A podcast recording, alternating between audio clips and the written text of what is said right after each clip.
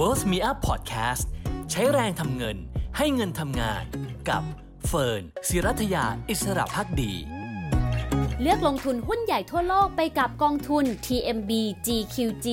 กองทุนที่ต้องมีติดพอร์ตจาก TMBAM Eastspring สวัสดีค่ะ ต้อนรับเข้าสู่ Pocket ไอเดียความรู้ฉบับกระเป๋าหลักคิดในการใช้แรงทำเงิน และให้เงินทำงานกับเฟิร์นศิรัถยาอิสรภักดีค่ะ วันนี้ชวนมาฟังมุมมองของการลงทุนในอินเดียกันสักหน่อยนะคะ จริงๆ อินเดียเนี่ยเป็นประเทศที่มีประชากรมากที่สุดอันดับ 2 ของโลกหลายคนทราบข้อนี้ แต่ที่หลายคนอาจจะไม่รู้คือ เขาหายใจรถต้นคอจีนมาติด ๆ เลยนะคะ คืออินเดียเนี่ยประชากรประมาณ 1,380 ล้านคน คิดเป็น 17.5%ของประชากรโลก ส่วนจีนเนี่ยประชากร 1,410 ล้านคน คิดเป็น 17.8%ของประชากรโลกแปลว่าเขาต่างกันในแง่ของปริมาณก่อนเนี่ยนะคะ ถือว่าจำนวนต่างกันแค่หลักทศนิยมเท่านั้นเองนะคะ ต่างกัน 0.3%นะคะ อันนี้คือในแง่ของจำนวนประชากร แต่ในแง่ของขนาดเศรษฐกิจอินเดียก็ไม่น้อยหน้านะคะ เพราะว่า GDP ของอินเดียตอนนี้ขนาดเนี่ยเป็นรองแค่อเมริกาจีน ญี่ปุ่น เยอรมนี อังกฤษ และฝรั่งเศส เรียกว่าเป็นอันดับที่ 7 ของโลกนะคะ ด้วยขนาด GDP 2.7 trillion หรือว่า 2.7 ล้านล้านดอลลาร์สหรัฐ แล้วก็จริง ๆ ใกล้กับฝรั่งเศสมากเลย คาดกันว่าเขาก็กำลังจะไต่อันดับ แต่ว่าจะมาเป็นที่เท่าไหร่เดี๋ยวราฟังกันส่วนตลาดหุ้นนะคะ อินเดียก็ถือว่าเป็นตลาดหุ้นที่มี Market Cap อยู่ในท็อป 10 ของโลก แล้วก็ปีที่แล้วเนี่ยให้ผลตอบแทนกว่า 20%ทีเดียว ไม่เพียงเท่านั้นนะคะ ถ้าเราบอกว่าอนาคตในโลกนับจากนี้เนี่ยจะขับเคลื่อนด้วยโลกดิจิทัลไปดูผู้นำบริษัทยักษ์ใหญ่ของโลกกันดีกว่า ซึ่งเป็นคนอินเดียจำนวนมากนะคะ อย่างเช่น Alphabet หรือว่าบริษัทแม่ของ Google Microsoft นะคะ Twitter Adobe หรือแม้แต่แบรนด์สินค้าหรูอย่าง Chanel ค่ะ ตอนนี้ CEO ของแบรนด์ที่เฟิร์นพูดถึงมาทั้งหมดเป็นคนอินเดียหมดเลยนะคะ เห็นไหมคะว่าอินเดียโดดเด่นจริง ๆ ในหลายด้าน วันนี้เฟิร์นก็เลยชวนมาฟังบทสรุปนะคะจากงานสัมมนา ที่ชื่อว่าเจาะลึกเหตุผลทำไมต้องมีกองทุนอินเดียติดพอร์ต ซึ่งทาง TTB จัดร่วมกับ TMBAM Eastspring แล้วก็ธนชาต Fund Eastspring นะคะ วิทยากรที่มาแบ่งปันเนี่ยเป็น 2 หนุ่มนะคะก็คือคุณหมูคุณบดินพุทธอิน ผู้ในการฝ่ายกลยุทธ์การลงทุนของทาง TMBM East Spring กับอีกท่านหนึ่งคุณมิกนะคะคุณอภิวัฒนาประธานสุข ผู้บริหารกลยุทธ์ด้านการลงทุนของ TMB ธนาชาตินะคะสองท่านนี้เล่าให้ฟังน่าสนใจในหลายด้านเลยเดี๋ยวเฟิร์นไล่ไปทีละประเด็น มาดูประเด็นแรกก่อนว่า ถ้าไปดูด้านของเศรษฐกิจนะคะ แล้วก็ความน่าสนใจในช่วงที่ผ่านมาของอินเดียเป็นอย่างไร อย่างที่บอกไว้ว่าตลาดหุ้นอินเดียติดท็อป 10 ของ Market Cap โลกนะคะ แล้วก็ถ้าไปดูขนาดเนี่ย พบว่าใหญ่กว่าตลาดหุ้นไทยถึงเกือบ 6 เท่าทีเดียวนะคะ กินแชร์ของสัดส่วน MSCI Emerging Market เนี่ย ถึงประมาณ 12.3%ถือว่าไม่น้อยเลยนะคะ ส่วนผลตอบแทนจากการลงทุนนะคะในช่วงปี 2021 นะคะที่ก็เผชิญกับเหตุการณ์โควิด -19 ภาวะเงินเฟ้อนะคะต่อเนื่องมายาง2022 ที่มีเรื่องของการเตรียมขึ้นดอกเบี้ยนโยบายของธนาคารกลางสหรัฐ บวกกับเรื่องสงครามรัสเซียยูเครนเนี่ยภาพของตลาดหุ้นอินเดียก็ถือว่ามีความโดดเด่นกว่าตลาดหุ้น emerging market และตลาดหุ้นโลก หมายความว่าถ้าปรับขึ้นก็ขึ้นแรงกว่า แต่ปรับลงปรับลงน้อยกว่านะคะ โดยในช่วงของปี 2021 นะคะ ที่ส่วนใหญ่ตลาดหุ้นก็จะเป็นบวกเนี่ย อินเดียเองนะคะ ให้ผลตอบแทน 25.74%ในปีที่ผ่านมานะคะ เมื่อเทียบกับตัวตลาดหุ้นโลก MSCI World ที่ให้ผลตอบแทน 21 0.8%ก็แปลว่าให้ผลตอบแทนดีกว่าตลาดหุ้นโดยรวม ส่วน emerging market จริง ๆ ปีที่แล้วเนี่ยถูกกดดันจากตลาดหุ้นจีนไปนะคะทำให้ค่าเฉลี่ยติดลบไป 2.54% ขณะที่ปีนี้นะคะก็คือนับตั้งแต่ต้นปีจนถึงเนี่ยประมาณกลางเดือนมีนาคมนะคะมีสถานการณ์หลายประเด็นเลยไม่ว่าจะเป็นเรื่องของรัสเซียยูเครนเองนะคะหรือว่าตัวโอมิครอนที่กดดันภาพเศรษฐกิจ GDP MSCI World เนี่ยติดลบไป 11% MSCI Emerging Market ติดลบไป 10.3%แต่อินเดียติดลบน้อยกว่าค่ะคือลงไปแค่ประมาณ 4.1%เท่านั้นเองนะคะ ก็ถือว่าค่อนข้างมีภูมิต้านในช่วงเศรษฐกิจขาลง หรือว่า ช่วงวิกฤต แต่ว่าในช่วงที่ตลาดดีก็ได้อันนี้ส่งที่มากกว่าพอสมควรเลยนะคะ นั่นคือประเด็นแรกนะคะ ความน่าสนใจที่เกิดขึ้นในช่วงที่ผ่านมาคำถามต่อมา แล้วนับจากนี้ล่ะจะเป็นอย่างไร เพราะว่าเราลงทุนเพื่ออนาคตเนาะเราก็อยากทราบว่าแล้วจะไปได้ต่อหรือเปล่าขึ้นมากว่า 20%แพงไปแล้วหรืออยังนะคะ ประเด็นนี้นะคะสิ่งที่น่าสนใจคือภาพอนาคตของอินเดียค่ะ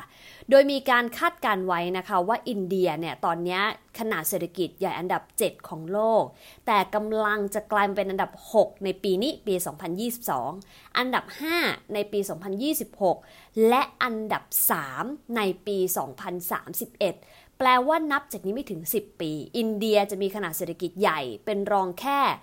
จีนที่ตอนนั้นเป็นอันดับหนึ่งและ กับอเมริกาที่เป็นอันดับ 2 นะคะ แล้วอินเดียจะกลายมาเป็นอันดับ 3 ใหญ่กว่าทั้งญี่ปุ่น เยอรมนี อังกฤษหรือว่าฝรั่งเศสอีกด้วยนะคะ นี่คือในภาพของ GDP ก่อน ในขณะที่การเติบโตของอินเดียเข้าไปดูไส้ไหนนะคะ สิ่งที่น่าสนใจก็คือ GDP ของอินเดียเนี่ยต่างจากประเทศในเอเชียส่วนใหญ่คือไม่ได้พึ่งพาต่างประเทศมากนักนะคะ โดยภาคบริการของอินเดียเนี่ยคิดเป็นสัดส่วนถึงเกือบ 50%แต่ภาคบริการนี้ไม่ใช่การท่องเที่ยวเหมือนบ้านเราที่ภาคบริการส่วนใหญ่คือภาคการท่องเที่ยว แต่ของอินเดียเนี่ยนะคะ ภาคบริการที่ล่าสุดปี 2020 ตัวเลขอยู่ที่ 49.27%ของสัดส่วนเศรษฐกิจเนี่ยไปอยู่ใน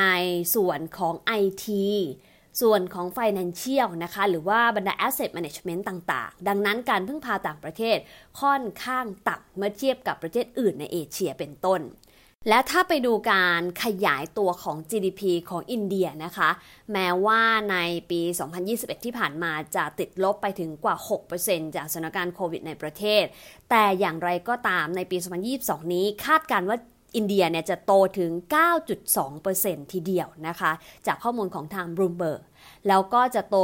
2023 เนี่ย อยู่ที่ 7.8%นี่คือตัวเลขของการขยายตัวของ GDP เรียกว่าเป็นประเทศที่มี growth อันดับต้นๆ หรือน่าจะเยอะที่สุดของโลกเลยก็ว่าได้สำหรับเศรษฐกิจอินเดียในปีนี้และปีหน้า ไม่เพียงเท่านั้นนะคะภาคการผลิตนะคะภาคอุตสาหกรรมเนี่ยรวมถึงภาคการลงทุนก็ขยายตัว เช่นกันโดยการลงทุนเนี่ยนะคะตัว gross fixed investment เนี่ย ปีนี้คาดการว่าจะโตขึ้นถึง 14.5% year on year แล้วปีหน้าก็จะโตอีก 8.7%ส่วนตัวเลขเงินเฟอ้อก็ไม่สูงนะคะ อยู่ประมาณสัก 5.4%สำหรับตัว CPI ในปีนี้นะคะ แล้วก็ 5%ในปีหน้า นั่นก็หมายความว่าพอเศรษฐกิจขยายตัวแต่เงินเฟอ้อไม่สูงมากนัก นั่นก็แสดงเห็นว่าภาคนโยบายการเงินไม่จำเป็นต้องเร่งขึ้นดอกเบี้ยเพื่อสกัดเงินเฟ้อ ส่วนทางด้านของนโยบายการคลังเป็นอย่างไร ตัวบัตเจตอะค่ะตัวงบประมาณของเขายังขาดดุลนนะคะ ประมาณสัก 6%ของ GDP ในปีนี้ แล้วก็ต่อเนื่องไปปีหน้าอีก 6%นั่นก็สะท้อนว่าเขายังมีเงินที่อัดเข้าสู่ระบบเศรษฐกิจผ่านมาตรการ government spending ด้วย เห็นไหมคะ คือทางนโยบายการเงินที่ยังไม่ตึงตัวมากนัก นโยบายการคลังที่ยังผ่อนคลาย เศรษฐกิจมีการลงทุนนะคะไม่พึ่งพาต่างประเทศมาก มันเลยกลายเป็นแบบเหตุผลที่เราเห็นอินเดียถูกหยิบขึ้นมาพูดในงานสัมมนาในวันนี้นั่นเองนะคะ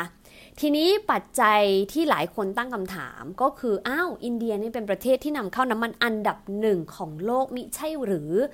รัสเซียยูเครนจะไม่กดดันหรอ เพราะว่าราคาพลังงานสูงขึ้นมากจะไม่ไปผลักเงินเฟ้อให้สูงขึ้นกว่าคาดการณ์ก่อนหน้าหรือเปล่าคำตอบที่น่าสนใจนะคะ คืออินเดียเนี่ยนำเข้าน้ำมันเบอร์หนึ่งของโลกจริง คือคิดเป็นมูลค่า1 0 0 0 0แสนล้านดอลลาร์สหรัฐ แต่อินเดียก็ส่งออกน้ำมันอันดับหนึ่งของโลกเช่นกัน เป็นน้ำมันที่เขานำมาแปลนรูปแล้วเนี่ยนะคะ คิดเป็นมูลค่า 60,000 ล้านดอลลาร์สหรัฐ ดังนั้นก็ถือว่าเขาอาจจะมีต้นทุนที่สูงขึ้น แต่เขาก็ได้อานิสงในการปรับขึ้นของราคาพลังงานเช่นกัน ส่วนในด้านของนโยบายของภาครัฐอื่น ๆ นะคะ ก็ถือว่าเป็นตัวเอื้ออย่างเช่น การลดภาษีนิติบุคคลเหลือ 25%ซึ่งก็อินไลน์อยู่ในประเทศคู่แข่งนะคะ